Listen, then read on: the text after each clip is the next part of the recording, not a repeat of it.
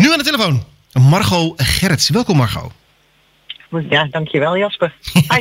Even kijken hoor, u gaat bij het Zorgspectrum over de thuiszorg en maakt deel uit van een soort corona-taskforce. Ja. En die de situatie in verpleeghuizen goed in de gaten houdt. Nu hoorde ik dat jullie een enquête gaan houden over hoe het allemaal gaat. Een enquête gaan houden over hoe het allemaal gaat, zei je dat? Ja. Ben ik verkeerd geïnformeerd? Dat denk ik wel. Maar het is ook niet zo dat ik alles weet. Hè. Dat kan dan natuurlijk ook alweer zo zijn. Ja, ik ga inderdaad over de wijkverplegingen, dagcentra, alles wat wij buiten onze muren doen bij Zorgspectrum. En inderdaad de hele coronacrisis. Ik zit in alle crisisteams initiatief voor. Dus ik weet wel heel veel inderdaad hiervan. Maar een enquête, daar heb ik dan weer niet van gehoord. We hebben wel bijvoorbeeld laatst een enquête gevraagd in Vianen, hoe onze bewoners daar de maaltijd op dit moment vinden, omdat ze de maaltijd weer anders beleven dan op dit moment. Maar in Houten heb ik daar niks van gehoord. Maar ik kan ook een keertje niet geïnformeerd zijn, Jasper. Maar misschien ben ik verkeerd geïnformeerd. Dat kan altijd. Maar dan ben ik wel benieuwd, hoe is het dan gegaan met... Want wat is er anders aan de maaltijden dan? Nou, wij merken dat veel bewoners hun maaltijden anders ervaren. En nu zijn we echt gaan doorvragen op van, goh, en smaakt er dan iets anders of wat gebeurt er? Want er wordt ook slechter gegeten. Maar dan wordt dus vooral het sociale gemist. Gewoon samen eten. Ja, tuurlijk. Samen eten maakt gewoon dat eten gewoon gemakkelijker gaat, gezellig is. Zien eten doet eten, zeggen ze wel eens. Ja. En het is ook zo dat als je met elkaar zit te eten en het eten komt van een externe partij, dan denk ik van, nou, weet je, dan ben je ook niet zo mee bezig van hoe lekker vind ik het nou daadwerkelijk. Nee. En als je in je eentje op je kamer zit, dan kun je daar toch wel eens rustig over na gaan denken. Ja. Dus nou blijkt toch dat het gelukkig nog wel heel erg meevalt hoor. Dus dat het echt eigenlijk helemaal niet slecht is. En dat we op een enkele klacht naar mensen wel tevreden zijn. Maar we zien wel dat er echt slechter wordt gegeten. Ja, want waar merken jullie dat aan? Waar zien jullie het aan? Zie je dat ook aan de bewoners die dan steeds slanker worden, zeg maar, steeds magerder? Ja, we gaan natuurlijk echt wegen op het moment dat we zien dat mensen echt gaan afvallen. Ja. Maar je ziet ook gewoon de borden die terugkomen, die gewoon veel gevulder zijn dan daarvoor. En dat mensen zeggen van ik eet gewoon liever niet. En nu zijn we wel iets, we hebben het allemaal, het is wat beter onder controle allemaal. Dus we zijn gewoon bijvoorbeeld in het Halt naar huis. Mm-hmm. De tweede, derde, vierde verdieping, daar zijn geen besmettingen en verdenkingen. Dus op die verdiepingen wordt weer wat meer vrijheid gegeven. Kunnen mensen elkaar wel ontmoeten zoals in thuissituaties. Dus 2 bij elkaar bijvoorbeeld. Ja. En kunnen mensen dus ook weer wat meer samen doen. Dat helpt, hè? Ja, dat geloof ik. Ja, want de verpleeghuizen zijn natuurlijk nog steeds onwijs kwetsbaar. Ja, en zijn dus ook hartstikke dicht. En we hadden het daar vorige week over. Op zich, we merken ook dat onze collega's eigenlijk zeggen van laat nog maar even dicht. Want we hebben het nu gewoon, we hebben het nu goed zo. Maar het is natuurlijk niet goed. Nee. En naast het feit dat onze bewoners hun geliefden missen. En dat gaat nu, we hebben nu allerlei manieren waarop contact ontstaat en is. Dus dat gaat veel beter. Maar zien we ook dat onze bewoners zelf gewoon ook niet eens, het gaat niet alleen om het contact. Ze willen gewoon naar buiten. Ja. Weet je, je kan nog wel op een balkonnetje zitten of op een binnentuintje zitten, maar ze willen gewoon erop uit weer. En dat die roep wordt steeds groter en we merken ook dat het wordt steeds moeilijker om uit te leggen waarom dat nog niet gebeurt. Ja, want hoe gaan jullie daarmee om? Ja, we hebben een ethische commissie, die hadden we al, maar die hebben we nu hier ook speciaal op ingericht. Want vandaag hadden we ook weer 2 vraagstukken vanuit het Halt naar huis specifiek. Waarbij je echt alles kan voorstellen waarom deze specifieke bewoners dan echt niet langer op hun kamer kunnen blijven. Ja, kunt u een algemeen voorbeeld geven? Ja, mensen die die bijvoorbeeld een psychiatrisch beeld hebben en die het heel erg nodig hebben om naar buiten te kunnen. Ja. En dat altijd konden en nu dus echt... Het gaat gewoon slecht met ze, doordat ze niet naar buiten kunnen. En dan gaan we wel 1 op 1. Maar dat roept weer vragen op bij andere bewoners. Van ja, maar dan wil ik ook graag naar buiten natuurlijk. Ja, dat snap je. Ja. Dus zeg, we leggen hem gewoon voor aan een ethische commissie. En als met huisarts of met onze specialist oudergeneeskunde en psycholoog echt samen is bepaald in het behandelplan van deze bewoner hoort dat hij naar buiten moet kunnen onder begeleiding. Al is het maar een rondje rond het gebouw, dan moet je daar samen wel over hebben. Nou, zeker. Want Ja, we snappen allemaal dat dat niet anders kan. En ik kan me ook zo goed voorstellen dat het meteen een soort van... Ja, begrijp me niet verkeerd, door scheve gezichten geeft. Want ja, ik kan me voorstellen inderdaad dat mevrouw van Driehoog denkt... Ja, maar wacht eventjes. Ik wil ook met mijn rollator even een rondje om het gebouw heen kunnen. Ja, dat kan dan niet. Oh, wat dat lijkt me lastig.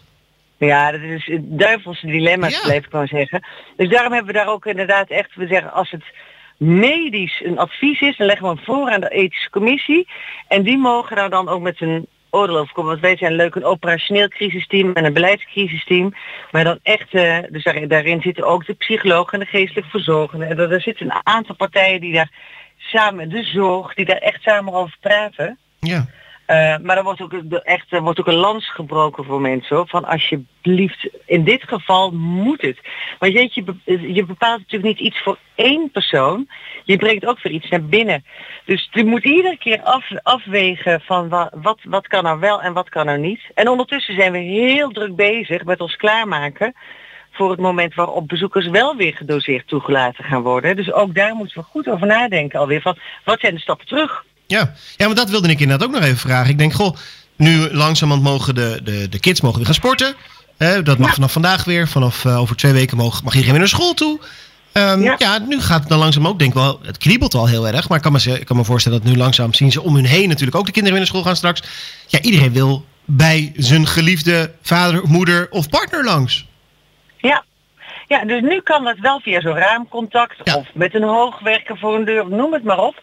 Maar wij zijn wel bezig om ons voor te bereiden op dat stuk. Waarschijnlijk loopt de dienst zo'n vaart in, want hier zitten natuurlijk de meest kwetsbare groepen. Mm-hmm. Maar aan de andere kant zien wij ook dat het zo hard nodig is dat er meer vrijheid komt. Ja. Dus en dan willen we gewoon voorbereid zijn. Dan willen we zorgen dat op het moment dat dat ook kan, dat wij dan ook... weten wat we moeten doen en dat er ook alle, noem het maar, bewegwijzering in de panden. Misschien moet je looproutes gaan aanleggen, hoe mensen ergens naartoe gaan. Moet je bezoektijden gaan, moet er een portier zijn die gaat afspreken hoeveel bezoekers per moment zijn er aanwezig. Kunnen er bij 1 bewoner komen per dag, hoe lang, waar doen we dat? Doen we dat in een aparte ruimte of kan dat in de woning zelf? Al die puntjes moet je wel goed bedacht hebben. Ik vind dat jullie, ik vind wel dat jullie goed werk doen, maar jullie krijgen het steeds lastiger, heb ik wel het gevoel. Want jullie moeten overal over nadenken. En er zit natuurlijk heel veel druk achter vanuit de bewoners. Ja, het wordt nu, en de mantelzorgers, hè, de mensen thuis. Ook. Nou, het wordt steeds, we merken nu ook vanuit onze behandelaren, hoor, of collega's. Iedereen gaat toch zeggen, mag dit dan wel? Ja, kan dit dan ook? En aan de andere kant zeggen ook groepen van... ja, maar weet je, inderdaad wat ik net zei, we hebben het veilig nu samen zo. En het gaat eigenlijk heel goed, het is vooral op bewonersgroepen. Van, mogen we het nog even zo laten dan? Ja, nee. Dan, weet je, er zijn zoveel verschillende aspecten die daar meespelen. Ja, dat geloof ik direct. Het lijkt me wat u net zegt, het lijkt me een duivels dilemma af en toe. Ja, dat is het ook.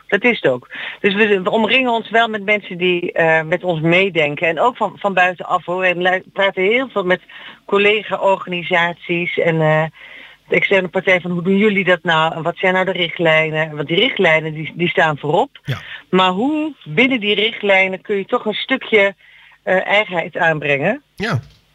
Nou, ik ben sowieso... En daarom we vergaderen dus ook echt meermalen per week nog steeds, hoor. De crisisteams die komen minimaal 3 keer per week bij elkaar nog steeds. En dat was in het begin 5 dagen per week. Plus alle calls die we dan hadden in het weekend of in de avonduren. Maar nu komen we nog minimaal 3 keer per week bij elkaar om... alles, de operatie en het beleid naast elkaar te leggen. Ja, Margot, ik heb echt veel respect. Want ik vind het, volgens mij werkt u zich een slag in de ronde. Op dit moment. Ja. En de verzorgers doen het allemaal al. En dan ook, nog eens een keer de taskforce erbij. Complimenten. Ja. Ja, maar ik vind van ons het heel normaal. Ik vind van mijn collega's in de zorg vind ik het echt super bewonderenswaardig. En zij vinden dat ook natuurlijk vast ook allemaal heel normaal dat zij dat doen. Ja, is een beetje. Maar daar wordt echt heel hard gewerkt. Ja, daar wordt heel hard gewerkt. En dat wij dat ook doen vind ik helemaal niet anders dan normaal. Ja. Dus...